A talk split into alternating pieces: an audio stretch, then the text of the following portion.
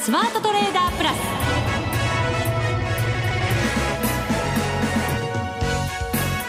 全国のリスナーの皆さんこんにちは内田まさですここからの時間はザ・スマートトレーダープラスをお送りしていきますまずはこの方にご登場いただきましょう。国際テクニカルアナリスト福永博之さんです。こんにちは。よろしくお願いします。よろしくお願いいたします。はい。為替相場ですけれど、ドル円また107円に戻ってきています。はい。が不安定。うん、まあそうですね。あの一時、その105円の前半までね、あの落ちましたけども、はい、あのまあ、為替に関しても、あるいは株に関してもそうだと思うんですが、うん、非常にあのボラティリティの高い相場ですよね、うん、まあ、値動きになっているというところなんですが、ただ、あのまあ、両方に共通する点としてですね、はい、あの挙げてみると、一つはやっぱりあの安値が切り上がってるってことでしょうかね。それはいいことの一つですね。そうですね。まあ、そこ入れするときにやっぱり重要なことは安値を切らないということなので、うん、ですからまあ一番やっぱりあの為替でいうとその今お話したような105円の前半ですよね。うん、まあここに近づいても割らないというそういうまあコンセンサスが出来上がれば、うん、まあ基本やはりあのそのこまで来ると買い戻しが入るという流れになりますので。はい ごめんなさい。いわゆるあのショートカバーですよね、うん、まあ、そういうのが入ってくるということになりますから、まあ、そそういうこう流れコンセンサスができてそれでまあ来週ね、まあ、ちょっと早めにちょっとお話しておきますと FMC がやっぱありますから、はい、まあ、そこまでで何かしらあのポジション調整が終わって、えー、そこからあの、まあ、皆さん動きやすくなってくればですね、あのまあ、反転する時も反転しやすいでしょうしあるいは突っ込む時もねあのこれまでのようにどっちか分かんないっていう突っ込み方じゃなくて、ええ、あのまたまたズドンっていうふうにね突っ込む可能性がありますから、まあ、そうなると、まあ、ポジション持ってない方は動きやすくなりますから、うん、そういう状況をですね作るためにも、まあ、やはり少しずつこう安値を切り上げていってで、えー、底入れの兆しをやっぱり作ることが重要かなっていうふうには思いますけどね、うん、イベント前ですから、はい、上値が重いのは仕方がない。そうですね、うん、ただ下値が切り上がって、はい、そのタイミングを待っているというところでは、うん、とてもこう、はい、明るい見方の一つですよね。そ、ね、えー、そこはやっぱりあのいろんなその指標ね株も為替もえー、大体同じような動きになってきてますから、うん、まあ、そのあたりはやっぱりあの、えー、まあ、いい兆しとしてね捉えていいのかなというふうには思いますね、はい、そうすると FOMC でどっちに動いていくのかというところも非常に重要になってくると思いますので、うん、そうですね、はい、福永さんにこの後のコーナーで、はい、はい、解説をいただこうと思います。さて、この番組は、個人投資家の皆様にもっと近い番組を目指して、投資家の皆様にご登場いただき、投資手法などについてお話を伺っています。今回は、この番組にも以前ご登場いただいた FX 友の会の世話役、世話人、七子さんが登場してくださるんですよね。本を出版されて、はい、ね、増刷に次ぐ増刷で、素晴らしい。に売れてるんですって。はい。はい。なので、本の内容についても伺っていきたいと思いますが、実はですね、特別にプレゼントも、はいいただいてるんですよ。はい。そのあたりも後ほどご紹介をさせていただこうと思います。それでは番組進めていきましょう。この番組を盛り上げていただくのはリスナーの皆様です。プラスになるトレーダーになるために必要なテクニック、心構えなどを今日も身につけましょう。最後まで番組にお付き合いください。この番組はマネックス証券の提供でお送りします。スマートトレーダー計画、よーいドンさあ、それではまずは株式市場、株式市場について、相場についてお話を伺っていきます。日経平均株価は56円81銭安15,138円96銭となっています。トピックスマイナス4.07ポイント1232.34ポイント。現在のドル円107円25銭から26銭あたりと推移しています。はい。はい。えー、まあ株式市場ですね、うん、あの、今日なんか、まあ昨日今日とですね、まあ今日もまた反落という流れで、うん、上昇すると反落、反落すると上昇。ね。まあ、これはあの、行ったり来たりということで、上げたり下げたりということですから、これまた先ほどのね、話にちょっと戻っちゃいますけども、はい、ええー、まあ、落ち着かない相場、ボラティリティの高い相場ということにはなるんですが、気前要因ももちろんあるでしょうし、ね、そうですよね。で、まあ、そうした中で昨日と今日、まあ、今日特にですね、あの、下落して始まったんですけども、えー、ローソク足だけ見ると一応陽線で終わっていると。はい。はい。そして、まあ、あ昨日のニューヨークがですね、やっぱり、あの、100ドル以上値下がりする中で、まあ、今日は、あの、小幅安で終わったっていうところを見ますとね、うん、まあ、途中、あの、プラスになる場面も5番ありましたから、うん、まあ、そこからしますと、おまあ、株式市場に関して言えば、うんまあ、ドルの、あの、先ほどの内田さんの話のように、107円台つけてるっていうところもね、安心感につながってるんだとは思うんですけども、うん、えー、値動きとしてはちょっと安定に向けてですね、うん、えー、少しこう、落ち着きを取り戻しつつあるのかなというところですよね。しっかり安定してくるためには、アメリカ市場の落ち着きとか、はい、あとは FOMC が絡んできますね。そうですよね。ですから、まあ、あの、FOMC までは先ほども話ありましたけど、やっぱり上値が重たいっていうのは、まあ、致し方ないということだとは思うんですけど、けども、はい、まあそうした中でやっぱり、あの、どこまで、えー、株式市場がですね、安定を取り戻せるかというのが、うん、まあ、一番のあの重要ポイントになると思いますので、はい、えー、その安定感が出てきさえすれば、あとは、えー、まあ、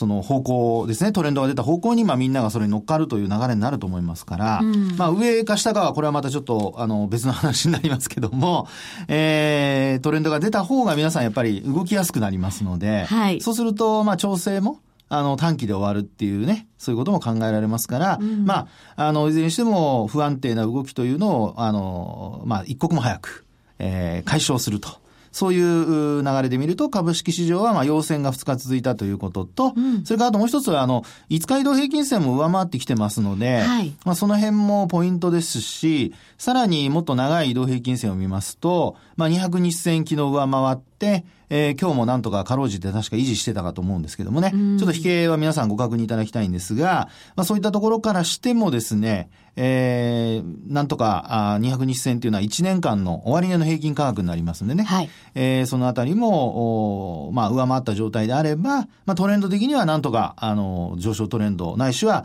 まあ、悪くても損益トントンを保っているということになるんではないかなと思いますけどもね。ようやく昇降状態っていう。ですね。ですよね。長々と言いましたが、今の内田さんの一言で終わりでございます。はい。やっぱり FOMC 待ちが一番の要因ですよね。はい、そうですね。結局ね。えー、で、それまでになんか人稼ぎ、あるいは、あの、感激を縫ってっていうところがね、やっぱりあの、遅れて、まあ、調整がまだ進んでない人たちが、はい、どうしてもなんか悪が、悪あがきをしているというね。超短期で。はい、そういう状況かもしれないですよね。はい、どうですか ?FOMC をどう読みますか？そうですね。うん、まあ、あのー、そうですね。まあ、まず一番最初に重要なことは、テーパリングがこれ終了するという見方が今もう、あの、マーケットのコンセンサスになってますから、はい、これがね、あの、本当にそうなるかどうかですよね。うん、で、まあ、あの、今までのところ、イエレンさん、あるいは FOMC、あるいは FRB のメンバー、みんな、一応、あの、マーケットのコンセンサスをですね、裏切るような方向っていうのはないんですよね。そうですね。微妙にうまく。微妙にうまく。途中何かしらね、こう、か乱とまでは言わないものの、えー、あの、ちょっとこう迷ったり迷わせたりっていうところありましたけども、まあ、結果的には順調にテーパリングが進み。そうですね。はい。えー、そして終了するという流れですから、えーうん、まあ、ここはですね、もし、テーパリング、これ延長とかってなるとですね、まあ、ちょっとやっぱりマーケット見方、特に、あの、債券市場なんかは、えー、ちょっと混乱するのではないかなというふうには思いますけどね。そうですね。金利の部分が一番気になるところですよね。そうですよね。えー、ですから、まあ、ドルに関して言えば、あの、そういう意味では、えー、まあ、あるいはニューヨーク株もそうですけども、うん、あの、金融緩和続くとなれば、株式市場にとってはプラス、あるいはドルにとってはですね、逆にこのマイナスということで、まあ、売られる展開になるんでしょうけども、まあ、今回、あの、そのままテーパリングが終了して、で、まあ、低金利は維持するという見方がね、大半でしょうから、うん、まあ、そうした中で、えー、今度ポイントになるのが、やっぱり今アメリカで続いている決算発表の結果ですよね。はい、で、これも、あの、株式市場で言えば、一応、あの、予想を、まあ、上回る、あるいは予想に近いような数値が出てきてますので、うん、あの、ニューヨークダウの PR なんか見ても決して割高では今ないんですよね。まだ15倍台ですし、うんはい、あの、1年先まで見た、あの、予想値で見るとまだ14倍台ですですから、うん、まあ決してその低いとは言えないまでもですね、うん、あの割高という状況ではないので、うん、えー、まあ今の決算発表の結果、まあ同じような結果が続くようであれば、まあ基本的にはあのニューヨークダウンも、えー、売り込まれるっていうことはなさそう。あともう一つ、これからじゃあ株価が上がるためには何が必要かっていうことになると、はい、やっぱり一番、あの、次、支えになりそうなのが、まあ、これも実際事実はどうなるかわかりませんが、うん、あの、ECB が社債を買い入れるって話ですよね。はい。はい。まあ、これも基本、その、社債を買い入れる金融緩和を続けるというね、あの、話がこのまま続く、あるいは本当にやるようであれば、うん、これはユーロにとってはちょっと、あの、弱含みにはなると思いますけども、うん、まあ、基本そのお金がユーロ、あるいはヨーロッパを通じて、えー、いろんなところに流れるという話になりますので、そこからすると、あの株式市場、特にヨーロッパの株式市場の支えにはなると。うん、そうすると、あの、まああ、アメリカ株、あるいはその日本株にとっても、えー、少しは、あまあ、外国人投資家から見た場合ですね、えー、その売り材料にはなりませんので、えー、そのあたりはやっぱり今度は、あの、支えになってくれると。いうことが言えるんじゃないかと思いますよね。このところのあの、ダックス、ドイツの株価指数ですね、はい、下落も随分ひどかったので、でね、動かざるを得ないような状況があるのかもしれませんね。うん、そうですね。で、まあ、あの、先週もちらっとお話しましたけど、やっぱりヨーロッパ、パリ、フランスに行ってですね、やっぱ思った、感じたことは、まあ、本当にあの、デフレとまではいかないものの、うん、あの、基本的には、あの、それほどか、まあ、景況感がいいというふうには言えない状況でしたから、はいまあ、そういう意味で考えると、あの、まあ、ドラギ総裁が言っているその ECB のですね、えー、社債買い入れ、うん、これは、まあ、言ってみてくると、なんかやりそうな感じはしますよね。うん、体感できましたか？何かやらなきゃいけないぞという。うそうですね。なんかやっぱ街歩いてる人のセンチメントが、どうもあの、まあ、フランスっていつもそうなんですけどもね そんなにウキウキしてる人あんまりいないんですけど。ちょっとかっこいい感じですね。そうそうそう。クールな感じ、ね、クールな感じ。よく言えばね。なんですが、まあそのあたりがですね、えー、今後、おやっぱりこう、そういったあの気分を高めるためにも、はい、あるいは実質、その資金をね、えー、いろんなところに回すためにも、まあ、そういったことがですね、やってもおかしくないのかなというふうには思いますね。まあそうなってくると、はい、株の方向性も為替の方向性も一段と分かりやすくはなるかもしれませんね。そうですね。えー、緩和イコールその、例えば株高だとか、あるいはそのユーロ安だとか、まあ、ユーロが安くなると、ちょっと円がね、ユーロ円に関して言うと、あの、高くなったりする可能性はあるんですけど、はい、ただ、一方で、あの、ユーロドルが、あの、非常にこう下落する流れになると、えー、ドル円が今度は上昇するっていうパターンになっていきますから、うん、まあ、そう考えると、まあ、ユーロの、ユーロ円のその下落自体は、あまあ、ユーロ円の下落自体は、その、えー、まあ、限定的になって、うん、で、まあ、ドル円の上昇の方がですね、マーケットには交換されるという流れに、まあ、つながっていくのかなと。うん、ただ、あの、一方でね、えー、決算発表アメリカは悪かったり、あと日本もこれからね、決算発表さ。そこがね、気になるところなんですよね。そうですよね。ですから、えー、そのあたりがやっぱり、あの、こう安心感が出てきませんとね、なかなか日本株についても買いづらいという状況になりますし、まあ、例えば、昨日決算発表した三菱自動車。これなんかは増益、情報修正だったんですけども、えー、マーケットでは今日は下落して終わってたりだとかね。うん、ですから、まあ、あの、市場の事前のこう予想、アナリストの予想に届く届かないっていうのもあるんですけども、えー、日本電産なんかも今日も下落したりしてますしね。はい、ですから、ちょっとやっぱり日本東京マーケットに関して言うと、えー、個別株に関してはですね、情報修正を素直にこう交換できない、うん、えー、という流れもこうできつつありますので、まあ、そのあたりはちょっとね、えー、頭の隅に置いといて、えー、見ていく必要があるのかなっていうところでしょうね。はい。えー、現在為替ですが、ドル円が番組始まった頃107円の30銭あたりをふらふらしてたんですが、はい、今107円17銭あたりということですから、ちょっと今、ヨーロッパ時間に入って動きが出てきてますかね。そうですね。えー、ユーロドルも今1.2628ぐらいなので、今日の安値近辺で推移ということになってやっぱり東京マーケット終わってヨーロッパの時間に行くと売られることが多いですよね。えー、そうですね。しかも一気にこう売られて、その後またちょっと戻してくるみたいな動きがあるので。そういう流れがね、えー、このところありますよね。はい。ちょっと注意が必要なようですね。はい。以上、スマートトレーダー計画、用意ドンでした。初心者から上級者まで。FX なら、マネックス証券の FX プラス。現在、FX のサービスを提供している会社は世の中にたくさんあります。そんな中、マネックス証券の FX 口座数が増加しています。マネックス証券の FX プラスには選ばれる理由があります。最低取引単位は1000通貨単位だから、少額でもお取引が可能です。リスクが心配な初心者の方でも始めやすい。また、米ドル円やユーロ円などの主要通貨から、高金利通貨の5ドル円や南アフリカランドまで豊富な13種類の通貨ペアを取り扱っています。さらに直感的で使いやすい取引ツールをご用意。スマホでもパソコンでも時間や場所を問わず手軽にお取引できます。もちろん、為替取引に役立つ投資情報も積極的に提供中。現在、講座開設キャンペーンを実施中。講座開設のお申し込みは、パソコンやスマートフォンから、マネックス証券で検索。まずは FX プラスの使い勝手を堪能してみてください。今すぐお申し込みを。当社の講座開設、維持費は無料です。講座開設に際しては審査があります。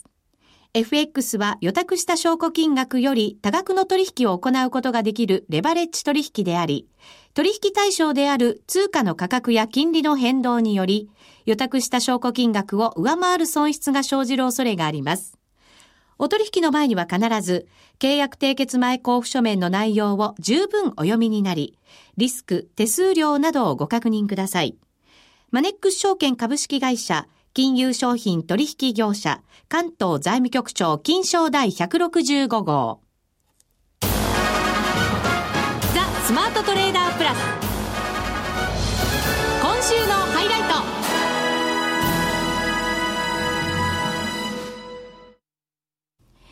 さあ、ここからは、ザ・スマートトレーダープラス今週のハイライトです。早速、ゲストの方をご紹介したいと思います。FX 友の会の世話人です。ななこさん。あ、どうも、こんにちは。こんにちは。ご無沙汰しております。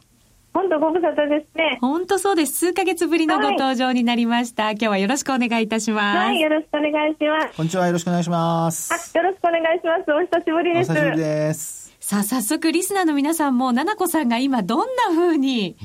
トレードされてるのか、ものすごく気になってるところだと思うので、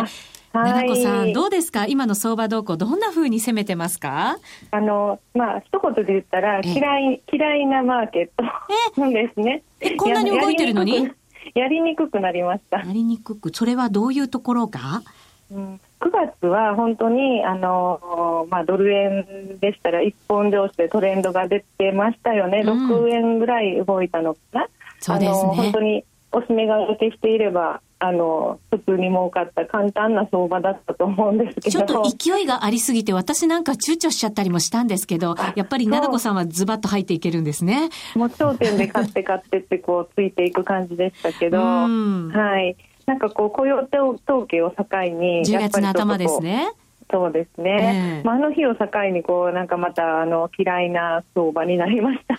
調整もまたねスピードありましたよね、はい、調整が。ね。はい。これはトレンドが変わったというよりは奈々子さんは上昇トレンドの中の調整というふうに考えていらっしゃいますか？あはい、あの一応あの中長期ではまだドル円は買いじゃないかなっていうふうに思ってってますので、あのまあまあ、結構な調整だと思って、まあ、ちょっと驚かれてる方も多いかもしれないんですけど、うん、そろそろ105円台が高くなってきたなっていうふうになんとなく手応えじゃないですけど、うん、なんとなく思ってますのでその辺あたりは、あの拾っていくようにしてます。あそうすると、じゃあ中長期で105円ぐらいで硬いのをこう確認今できてるので買い場があったら少しずつ買っていきたい相場だと。はい、買ってます。買ってます。はい。ありがとうございます。ポジションも教えていただいた感がありますけど。い、や、でもなかなかね、やっぱり底値とかで買えないですよね。ねだからもう、やっと買えて105円の89銭とか、うん、あの、このままもしあの106円台に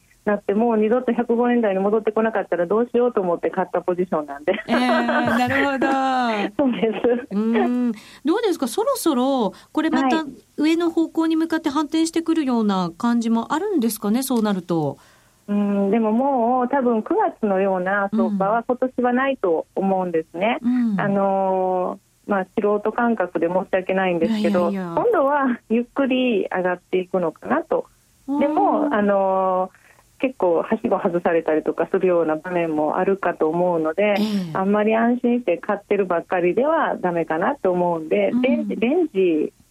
レンジ相場ですね。うん。レンジだとじゃあ105円のまあ後半ぐらいが下限、はい、上はどの辺で見てますか？今結構もう107円あの昨日から乗って安定してる感があるんで、ええ、あのもしかしたら108円の、まあ、ちょっと乗ったところとか109円ぐらいまでは行くかもしれないなっていうふうに思ってるんですけどこの前長期ではね、うん、もっとあの110円も超えていくんじゃないかなっていうふうに見てるんですけど、はい、アベノミクス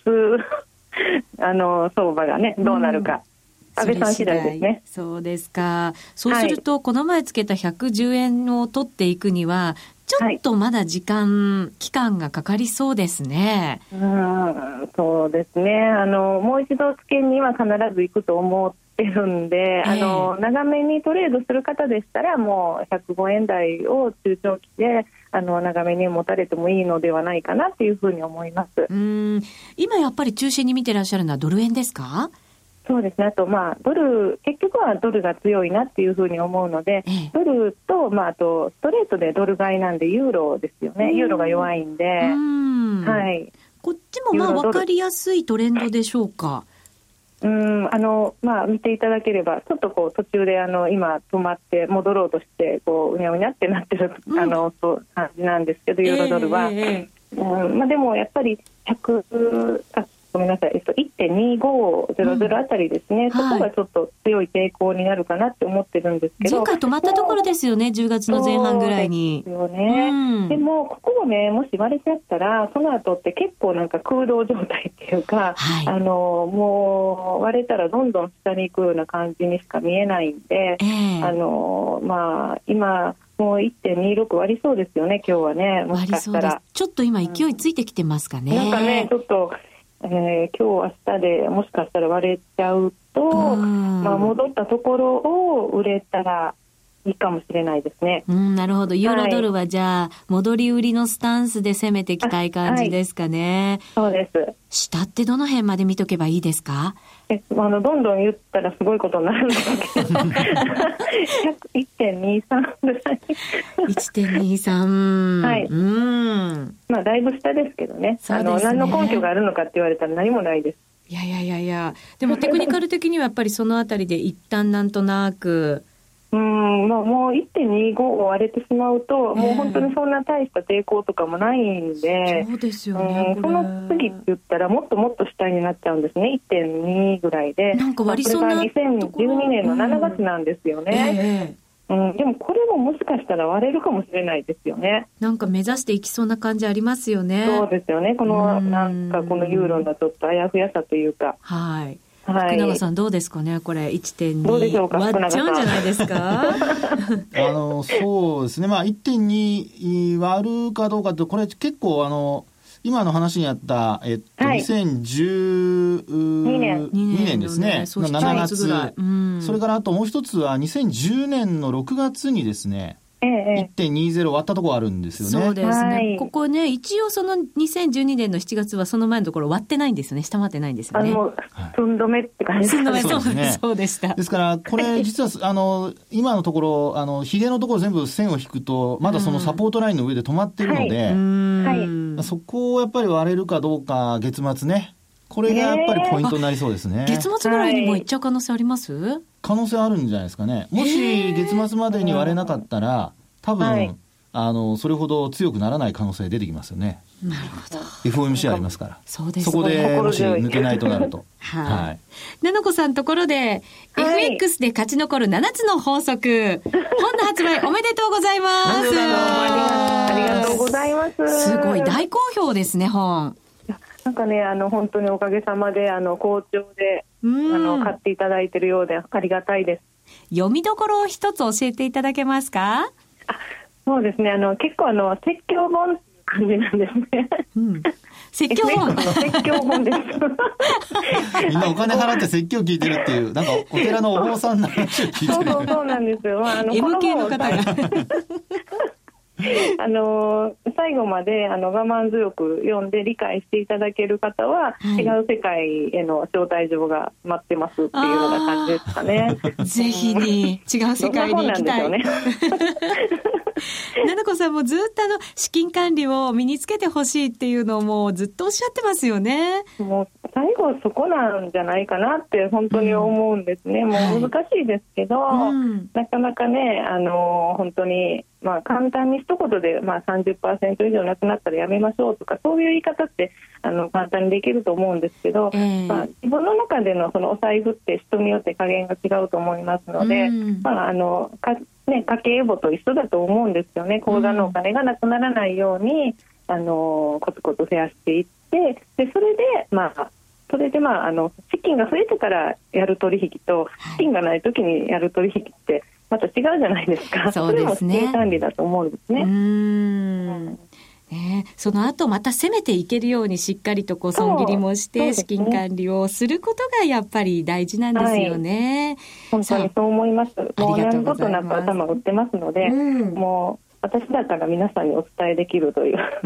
失敗ありきのあの経験談なんで、うん、だからこそやっぱりね身に染みてなんかこう感じられますよね。はい。はい、さあこの奈々子さんの FX で勝ち残る7つの法則。プレゼントで5冊頂戴いたしました。はい、実はすぐにプレゼントをしたいんですが来週からこの番組恒例となりました FX ダービーが始まりますので、特別賞の商品にさせていただくことになりました。これはまたなんかすごいですね。はい、え。ありがとうございます。ぜひあの皆さんにこれ読んでいただいて、FX 勝ち残っていただけるように、はい、ななこさんも。これは、あの、ダービーに勝たれた人に、あの、っていうことですか？えっ、とですね、はい、特別賞で、やっぱりこれ、はい、あの、あまり勝ってない方に読んでいただくの方が、その方がいいと思います。いいと思いますので、はい、上の人はもう多分勝てる人だと思うので、ね、なので、下から5番目とか行きましょうかね。はい。ありがとうございます、ななこさん。そうさせていただこうと思います。ありがとうございます。はい、はい、また番組にご出演ください。お待ちしております。はい、ありがとうございました。ありがとうございました。はい、どうも。さあ今日はななこさんにお話いただきました。そして番組もそろそろお別れのお時間が近づいてきましたが、はい。福永さん、明日、はい、マネックス証券でセミナーやられるんですよね。今晩です。あ、今晩か。はい、失礼しました。今晩です。今晩8 時からですね。あのマネックス証券に口座をお持ちの方は、あの皆さんあの確か見られると思います。これ、はい、あの先物取引のですね、うん、トレードテクニックということで、はい、まあ非常にあの先物ボラティリティが今高くなってますから。そうですね。ですのでちょっとねリスクヘッジの話だとかあとトレードの話デイトレードの話だとか、うん、まあ、その辺をちょっと簡単にねポイントポイントをお話しする1時間のセミナーですので、えー、講座をお持ちの方はぜひご参加いただければと思います。はい。福永さんが頑張りますので ぜひ皆さんも参加していただきたいと思います。もう一つ私もですね来週の火曜日にこちらはリアルセミナーをマネックス証券の方でお手伝いをさせていただくんですね、はい、詳しくは、えー、マネックス証券のホームページでご覧いただきたいなと思うんですがあの IR セミナーも一緒に行う予定となっています。松本さんも登場するということですから、はい、ご応募いただきたいと思います、ね、はい、はい、両方ともまずはマネックス証券のホームページご覧いただきたいと思います、はい、ここまでのお相手は福永博之と内田まさでお送りしました。それでは皆さんまた来週。この番組はマネックス証券の提供でお送りしました。